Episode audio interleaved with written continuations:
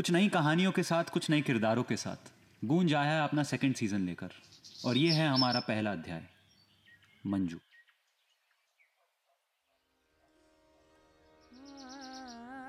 उन गहरी आँखों में काजल की एक पतली सी धार। नाक में चांदी की वो नथनी। होठों पर लाल लिपस्टिक हाथों में हरी चूड़ियाँ। और मंजू की काली सलवार पहनकर। अपने पाँव में घुंघरुओं के साथ और अपने दिल में अफसोस और खालीपन का एक भयानक तूफ़ान को लेकर। मानव उनके बेडरूम के आईने के सामने खड़ा था।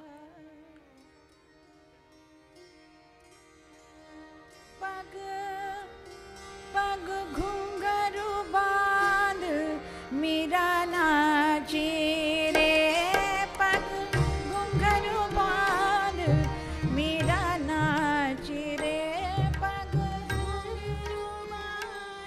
एक साल पहले की बात है। मंजू ड्रेसिंग टेबल से मेरा पेन पास करना प्लीज़ मानव खुद ले लो। मुझे ऑफ़िस के लिए लेट हो रहा है। इतनी जल्दी जा रही हो और आज फिर भी लेट हो रहा है? मैंने तुमसे कहा था आज मेरी एक बहुत इंपॉर्टेंट मीटिंग है सुबह। तुम्हें कुछ याद क्यों नहीं रहता मानव? अच्छा मुझे याद नहीं रहता है। सुबह ऑफ़िस जल्दी जाना घर रात को लेट आना ऐसा क्या काम करती हो भाई तुम अपने ऑफ़िस में? Excuse me Manav. I am working overtime हमारे लिए। अच्छा। अब तुम एहसान जताओगी मुझ पे। What don't you dare talk to me like that Manav don't you dare show me that attitude just because you on okay Manav I have to work overtime because पूरा फाइनेंशियल बर्डन मुझ पर है। सब तुम्हारे तरह कोने में बैठकर दुनिया बदलने की बातें करने लगे ना तो there won't be any food on the table Manju Manju don't you dare question my art okay तुम्हें तुम्हें हर बार मुझे नीचा दिखाने की आदत सी हो गई है ना? Just go away I don't want talk to you right now Listen, Manav, there is a reason I've been working overtime. I, I really need to tell you something. I don't want to talk to you right now तुम you go हम हम रात को बात करते हैं please Okay, okay, bye. Just just take care, okay?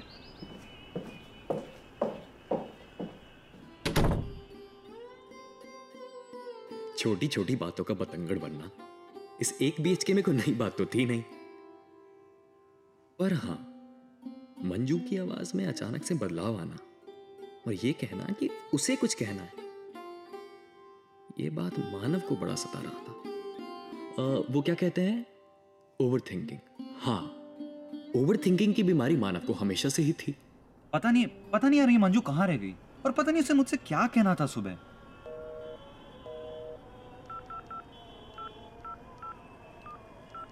Hello? Hello Manju कहाँ हो यार तुम? और और तुम्हें मुझसे क्या कहना था सुबह? Manav, I'm on my way back home. Auto के लिए वेट कर रही हूँ यार. Don't worry, I'll come home and tell you. अगर इतनी इंपॉर्टेंट बात है तो तो फ़ोन पर ही बता दो ना यार मानव इम्पोर्टेंट बात है इसलिए फ़ोन पर नहीं बताऊँगी. Have patience. Okay? Love you. Bye. मानव को सब्र रखना आता ही नहीं था उसके हाथ ठंडे पड़ गए थे उसकी सोच हमेशा ही गलत दिशा में जाती इंतज़ार में वो मरा जा रहा था कि मंजू का फ़ोन आया हेलो मंजू तुम कहाँ हो यार? तुम तुम मुझे सच बताओ यार, किसके साथ हो? हेलो साहब, ये लड़की का एक्सीडेंट हो गया है। इनका फ़ोन में लास्ट डायल नंबर आपका था तो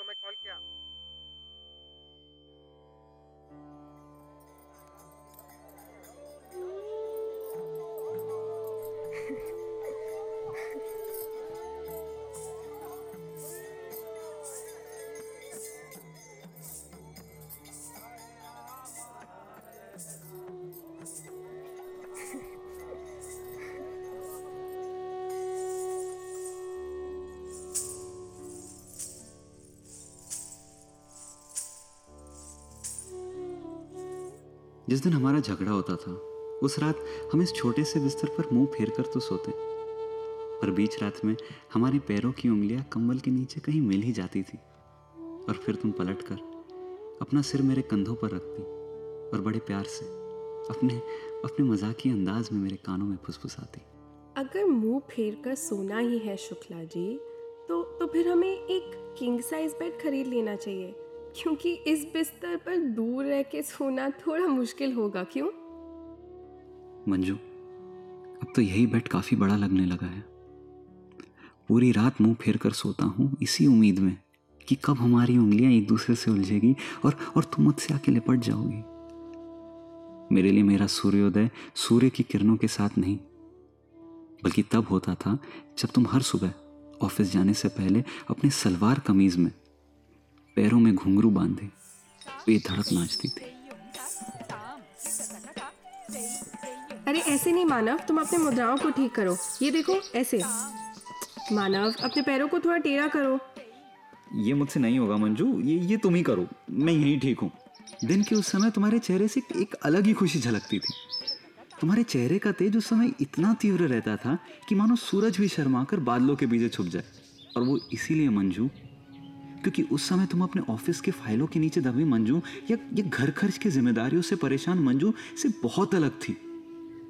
तुम उन चंद मिनटों के लिए वो थी जो तुम हमेशा से बनना चाहती थी, मंजू। लेकिन लेकिन घर की जिम्मेदारियों ने तुम्हारे ख्वाहिशों पर ऐसा पर्दा डाला कि अब ना बची तुम्हारी कोई जिम्मेदारियाँ और ना रहा मेरा कोई घर।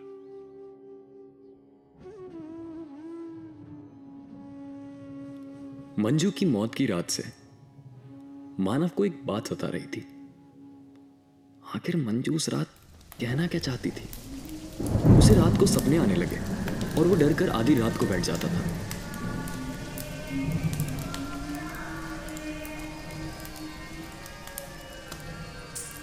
मुझे तुम्हें कुछ बताना है। मुझे तुम्हें कुछ बताना है। मुझे तुम्हें मुझे तुम्हें कुछ पता। मुझे तो कुछ बताना है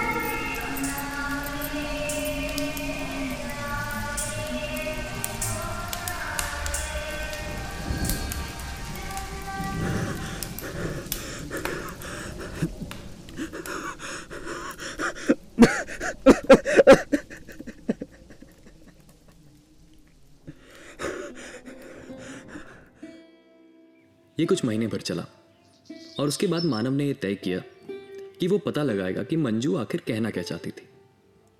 मंजू के ऑफ़िस में शुभम बोल के कोई लड़का था, जिसे मानव ने मंजू को अक्सर बात करते हुए सुना था। कई बार तो बेचारा शुभम मियाँ बीवी के बीच के झगड़े का कारण भी बना था। मानव ने गुस्से में कई बार मंजू को शुभम से बात करने से मना किया था। और मंजू ने उसकी एक ना सुनी। और सुने भी क्यों भला? आखिर शुभम उसका सिर्फ़ दोस्त ही तो था। बहुत सोच विचार करने के बाद मानव ने अपने झूठे अहंकार को शांत किया और ऑफ़िस जाकर शुभम से बात करने की ठानी।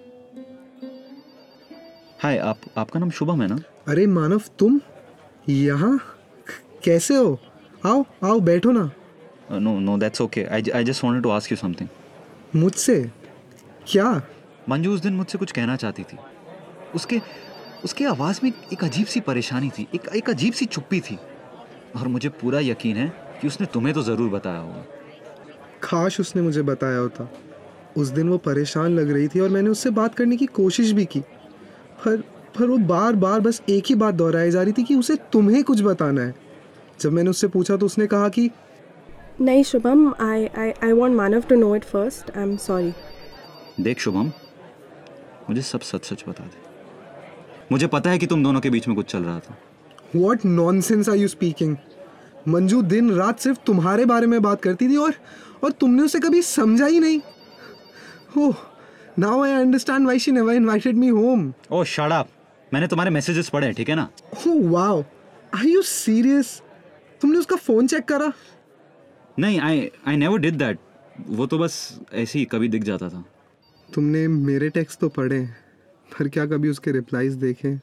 यू लाइक टू राइट उससे क्या फ़र्क पड़ता है Manav?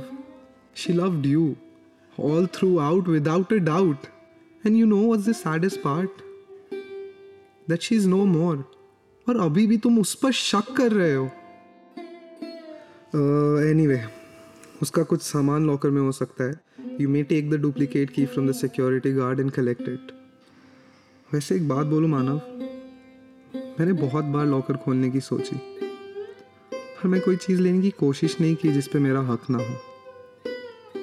Bye I see you around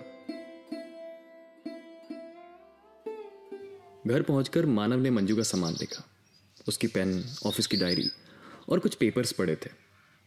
मानव ने उन पेपर्स की तरफ़ आँख घुमाए और एक पेपर देखकर उसकी साँसें रुक गई। उसके सवाल का जवाब उस कागज़ पर साफ़ साफ़ लिखा था। मंजू तीन महीने प्रेग्नेंट थी। ये देखकर मानव के अफसोस का पहाड़ सौ फीट और ऊँचा हो गया था। मानव को बच्चे नहीं चाहिए थे। और शायद इसीलिए शायद इसीलिए मंजू परेशान थी। उस रात एक नहीं बल्कि दो जाने गई थी। या शायद तीन।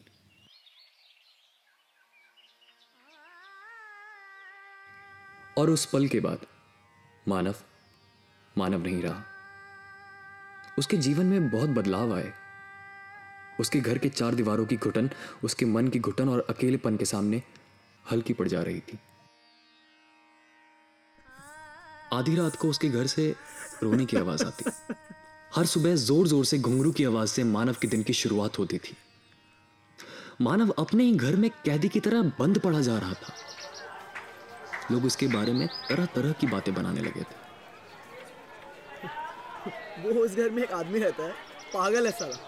पता है शीला कह रही थी कि हर रात वो अपनी पत्नी की आत्मा से बात करता है।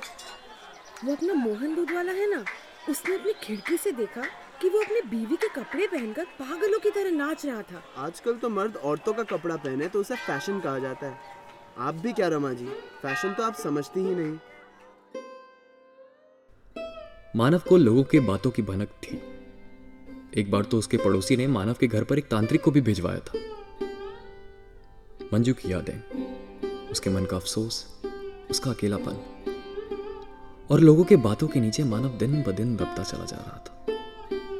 उसका मानसिक संतुलन बिगड़ रहा था। और उस समय उसे उस दलदल से ऊपर खींचने वाला कोई नहीं था। ना वो लोग और ना मंजू। फिर उस दिन की सुबह, मानव ने मंजू के लिए एक चिट्ठी लिखी। मेरी प्यारी मंजू, हो सके तो मुझे माफ़ कर देना। माफ़ कर देना कि मैं तुम्हें समझ ही नहीं पाया।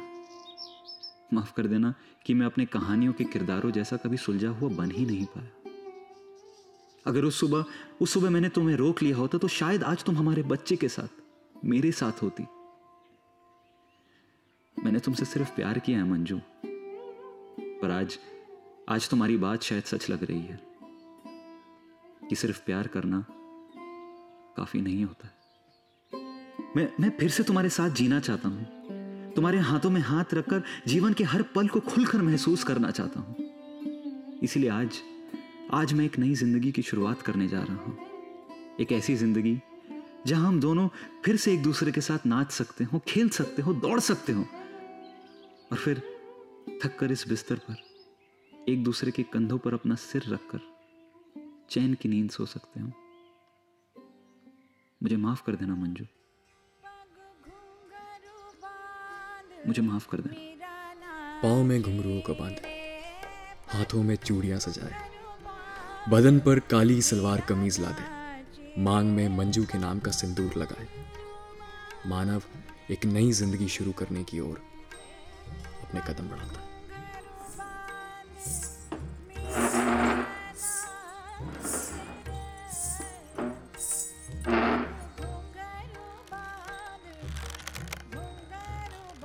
वो कहते हैं ना, कुछ कहानियों का अंत इस लौकिक पृथ्वी पर संभव नहीं। उनका आगाज़ और अंजाम दोनों दोनों ऊपर वाले के हाथों रचित होता है। मानव और मंजू की कहानी कुछ ऐसी ही थी।